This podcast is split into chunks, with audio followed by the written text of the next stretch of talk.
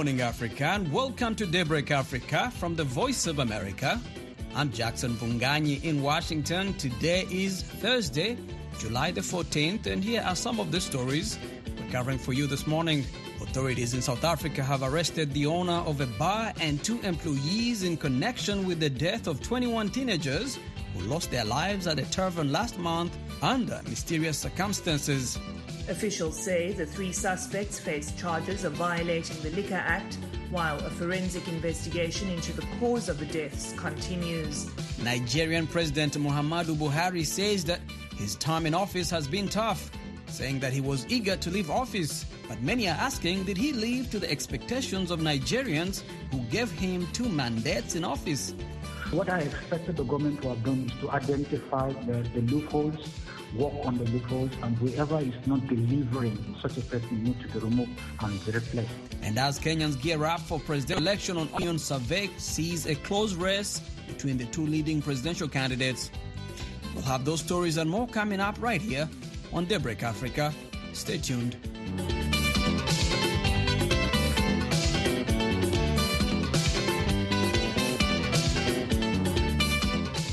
And for our top story, authorities in South Africa have arrested the owner of a bar and two employees in connection with the death of 21 teenagers who lost their lives at a tavern last month under mysterious circumstances. Vicky Stark reports from Cape Town, South Africa. A team of detectives working on the case made the arrests. Officials say the three suspects face charges of violating the Liquor Act, while a forensic investigation into the cause of the deaths continues. The two employees, ages 33 and 34, have been fined $118, while the owner must appear in court for his alleged role in selling alcohol to minors. The 21 youths, the youngest of whom was just 13 years old, died in the early hours of Sunday, June 26th. Some had been celebrating the end of mid year exams. There is speculation they ingested something poisonous or were the victims of a gas leak. Others at the tavern made it to hospital where they were treated for headaches and vomiting and discharged after observation. Police have appealed for patience as the investigation continues. The 52 year old bar owner will appear in the East London Magistrates Court in the Eastern Cape Province on August 19th. Vicky Stark for VOA News, Cape Town, South Africa. Nigeria's President Muhammadu Buhari this week described his over seven year rule as tough, saying that he was eager to leave office. Nigeria is months away from its general election to elect a new leader. President Buhari's administration has been too often criticized over security and economic challenges, two areas he promised to address during his election bid in 2015. Timothy Obiezu reports from Abuja. President Buhari made the statement last Monday in his hometown in Daura, where he had visited to mark the Muslim holidays. The statement was a response to security issues bedeviling the West African nation. Buhari said, quote, I am grateful to God that people appreciate personal sacrifices we have been making, end quote. The president especially noted that security challenges have been more severe in northwestern Nigeria in recent years compared to the northeast where terror group Boko Haram has been active since 2009. In the northwest, armed gangs known locally as bandits have been looting, killing, and kidnapping people for ransom. The president also said he, quote, wishes his successor the very best, end quote, but his comments have generated criticism from citizens. Among them is Abuja resident Alexander Sunday. It's already obvious that he failed as the president. He promised us good electricity, good economy, and he even emphasized on security. Look at the incident that happened last week. His convoy was attacked by some bandits. So me, I don't see, I don't see that as a very good statement coming from Mr. President. The president was not in the convoy. However, critics argue that insecurity has grown under his administration, but authorities reject this assertion, stating there has been relative peace and development. Last week, ISIS affiliate, the Islamic State West Africa province, claimed responsibility for a jailbreak in Nigeria's capital that freed hundreds of inmates, including high profile terrorism suspects. Another Abuja resident, Ahmed Umar, says he once had high expectations for Buhari's government. What I expected the government to have done is to identify the, the loopholes, work on the loopholes, and whoever is not delivering, such a person needs to be removed and be replaced.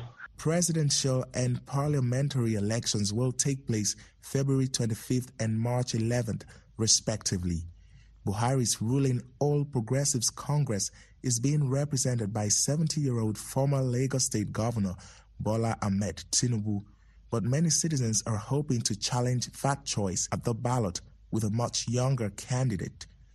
I'm Timothy Obiezu, Daybreak Africa in Abuja, Nigeria.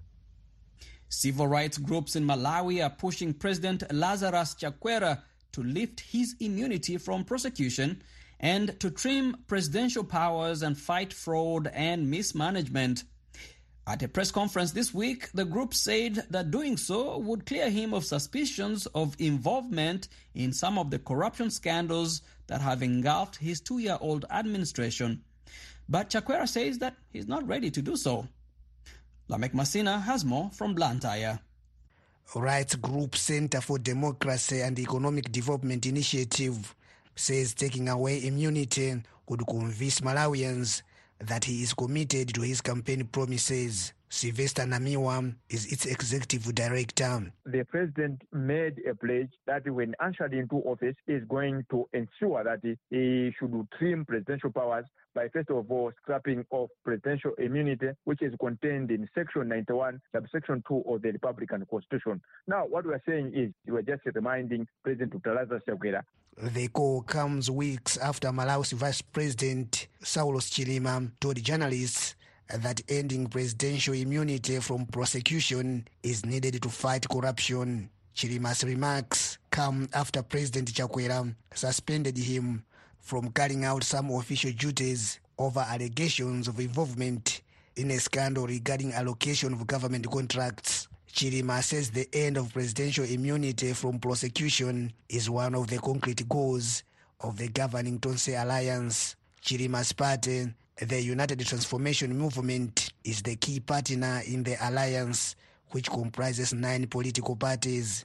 Chilima said his party strongly advocates for the amendment of a section in the Constitution of Malawi, which provides undue protection to a serving president. Anthony Kasunda is the spokesperson for President Chakwera. He told a press conference that the issue of trimming powers is not a priority at the moment. Kasunda said the president's focus for now is on repealing old laws that infringe on the rights of the majority.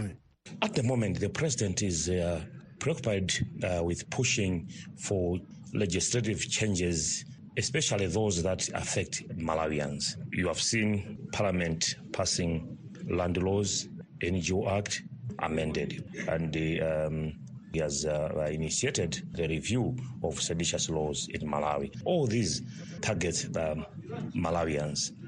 Namiwa disagrees with the president's current agenda.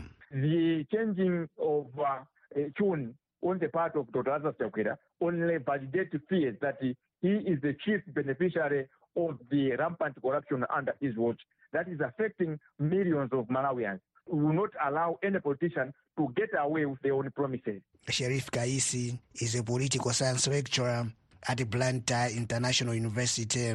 He says expecting President Chakwera to remove his presidential immunity is a waste of time. I don't see the president accepting that, though he promised. But to me, I take that was uh, a campaign promise, not a reality thing that uh, would be, uh, you know, done by him as he is holding the office now. However, Namiwa says his organization will at an appropriate time hold a mass demonstration if President Chakwera fails to relinquish his presidential immunity from prosecution. Lamek Masina for VOA News, Blantyre, Malawi.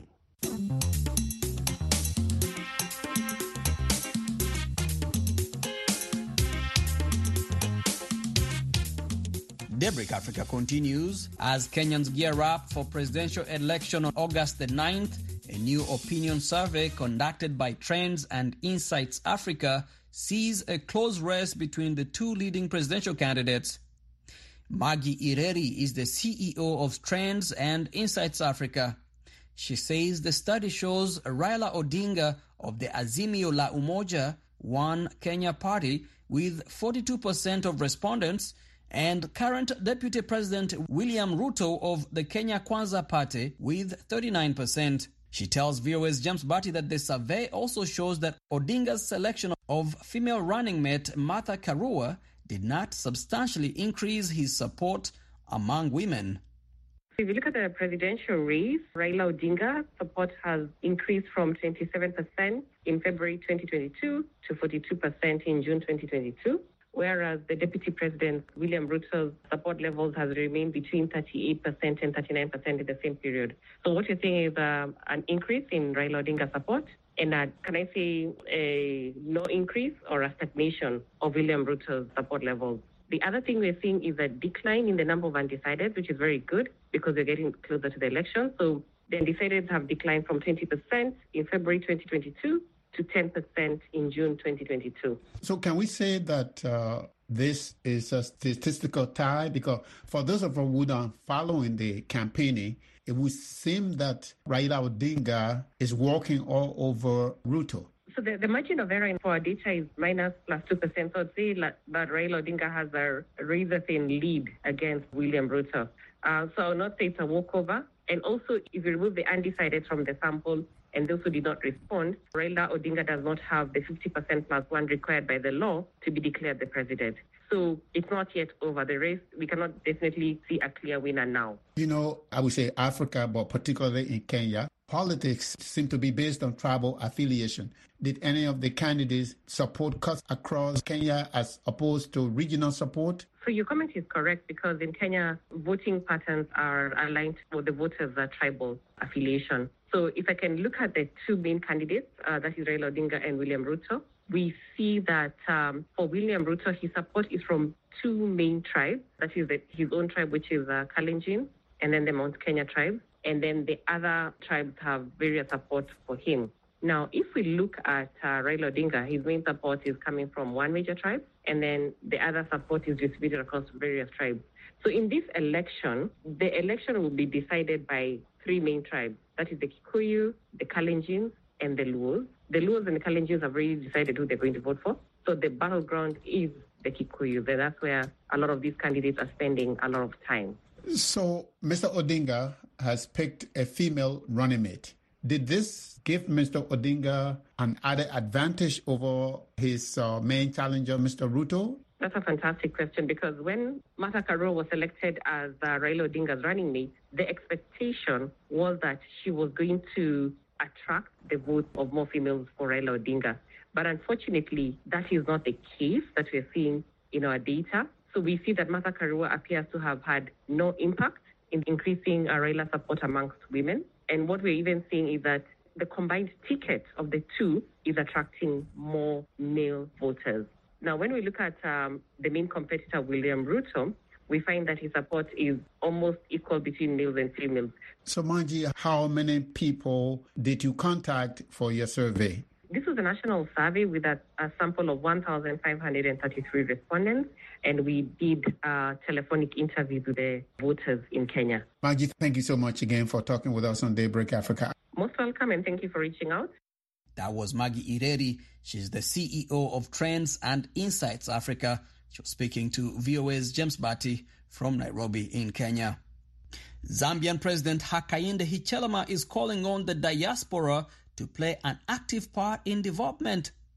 Hichilema, whose administration has declared the Zambian diaspora community the country's 11th province, says that the government appreciates their contribution to the country. Kathy Short has more from Livingstone in Zambia. It was a hive of activity in Zambia's tourist capital, Livingstone, for several days, ranging from sharing experiences, skills, and knowledge transfer, art, and culture almost a thousand delegates from the Zambian diaspora community recently came together to host the first ever conference aimed at enhancing their engagement with the government. President Hichilema told participants that the days when the diaspora was subjected to neglect are over. He says Zambians working overseas are an asset. This is a rallying call to Zambian people to take charge of our shared destiny. Embrace hard work. We lost the art of hard work in the last 10, mostly seven years. We began to think that we can have good lives without working. We invite your experiences. What you have experienced outside the country is needed most now. And if you can refinance some of the assets you have in those jurisdictions where you live, and then you can invest some of that back home, you do more than remittances to family members. And Belinda Chanda, representing Zambians working in the United Nations, says the time has come for the diaspora to come together and develop the country. Belinda is based in Thailand. But because we also had the ambition of, you know, being recognized by the government, and we uh, interacted, we had been interacting with them uh, on the diaspora policy. We also came to know of uh, entities such as Zambia Together in the UK and through the various town halls that they were holding. And uh, because of establishing that network and taking advantage of, uh, you know, joint activities, we, are, we realized that, um, you know, we were better off uh, together, you know, in terms of trying to influence, you know, changes and the development in our country. And this has also been prompted by the fact that technology today is bringing everybody closer together. It is estimated that there are over half a million Zambians in the diaspora working in various fields. Most of the diaspora is based in the United States, South Africa, Canada, and the United Kingdom. In 2020, the World Bank estimated a total of 100 million US dollars in remittances, which constitute a significant contribution, thereby positioning Zambia's diaspora as key stakeholders in the country's social economic development. I'm Kathy Short for VOA News in Livingstone, Zambia. You're listening to Daybreak Africa on the Voice of America. I'm Jackson Vunganyi. In Rwanda, 34 police officers from nine African countries concluded a year long training on peace, security, and justice at the Rwanda Peace Academy. Among the topics they studied was the role in promoting community policing, fighting terrorism, and working with the media. The graduates say they are going to use their new skills to address security threats in their countries. From Kigali, Eugene Uwimana has this story to link the theories and the, and the practice from the this is Brigadier General Dut Deng Dut from South Sudan. He's one of the senior police officers who have concluded a year long training on the roles they can play in establishing sustainable peace in their countries. Since 2013, South Sudan has been paralyzed by a civil war that has claimed more than 400,000 lives. He says lessons learned on leadership will help him play his part in preventing possible future conflicts. We have learned a lot of theories in the class. We have also learned a lot of uh, leadership concept in the class, and we had also been practicing also leadership wherever we are coming from because we are senior officers were in different in different institutions that we are coming from. In this training, the Brigadier General says police officers learn self-discipline and help keep order. With proper training and professional behavior, the police could also help resist oppressive governments and only follow the law. Rwanda's Minister of Justice and Attorney General say equipping African police officers with leadership skills is an important way to create a continent with leadership based on the rule of law. Most recurrent conflicts in Africa, if not all, are associated with governance shortfalls characterized by uh, failure to recognize and manage uh, diversity, which leads to exclusion or marginalization of a section of the population, resulting into structural uh, violence, insurgency, violent extremism, or terrorism. The police in Africa have been criticized for poorly handling security related detentions like brutally dispersing protesters and assisting governments that torture dissidents. Prof. Patrick Loch Otieno Lumumba is the director of the Kenya School of Law and a renowned Pan Africanist.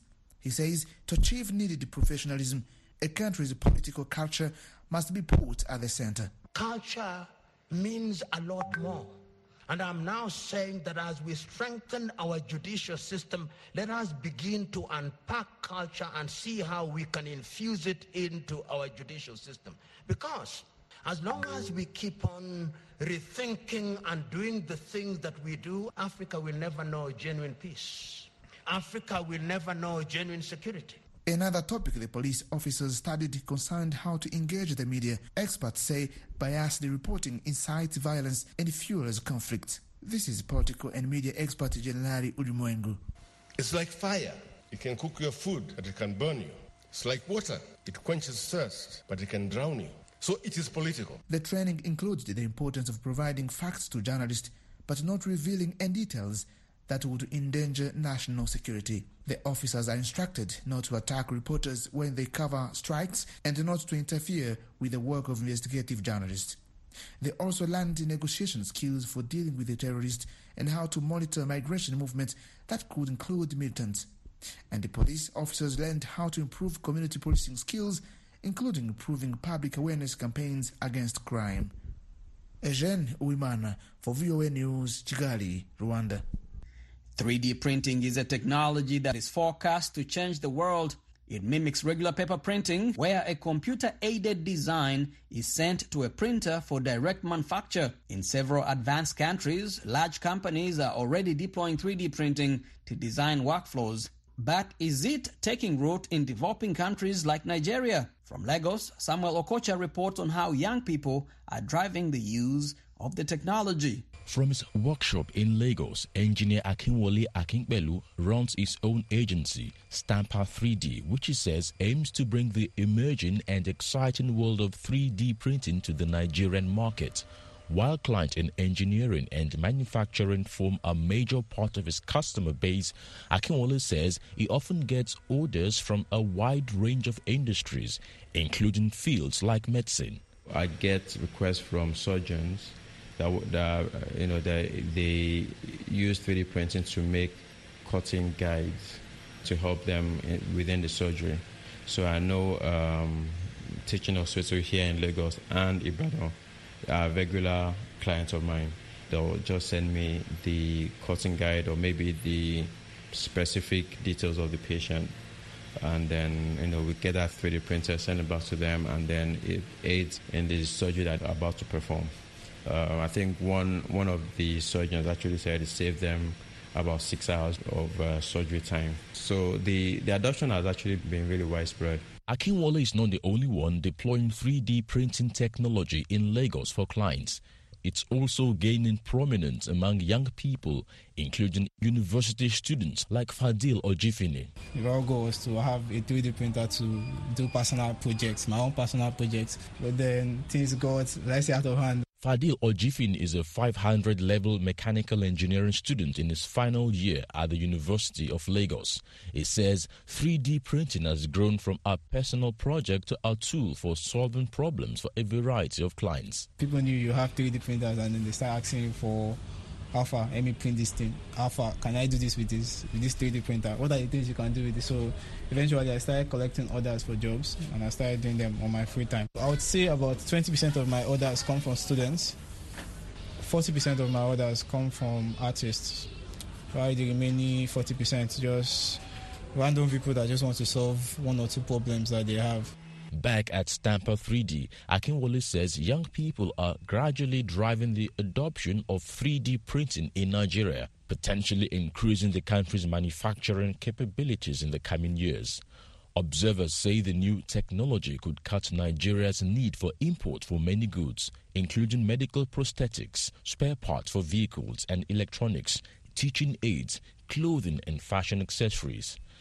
Experts say 3D printing offers a useful option to local manufacturers, and this can become a backbone for local startups looking to develop homegrown solutions to Nigeria's need for imported goods. Samuel Okocha for VOA News in Lagos, Nigeria. And that's it for this edition of Daybreak Africa. We thank you for spending this morning with us. Until next time, I'm Jackson Vunganyi in Washington, wishing you a great week ahead, Africa.